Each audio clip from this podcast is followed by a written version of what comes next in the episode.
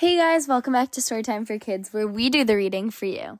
Today I'm going to be reading Disney Princess Beauty and the Beast by Melissa Lagonegro. Belle is kind and smart. She loves to read.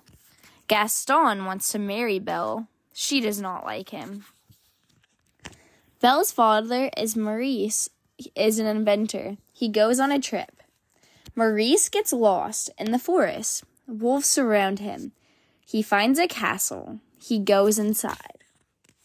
Maurice meets magical objects. Lumiere is a candlestick. Cogsworth is a clock. The castle belongs to the beast. He locks Maurice in a cell. Belle finds Maurice. She asks the beast to free her father. Belle meets the magical objects in the castle. Lumiere sings. Belle explores the castle. She finds a magic rose. The beast finds Belle. He grabs the rose. Belle is scared.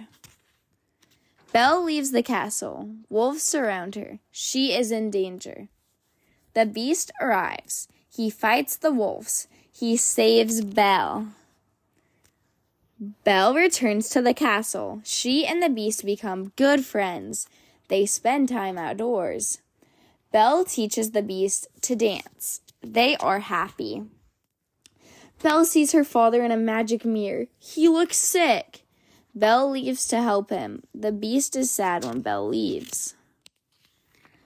Gaston wants to find the beast. He goes to the castle. He attacks the beast. The beast is hurt. Belle is very sad.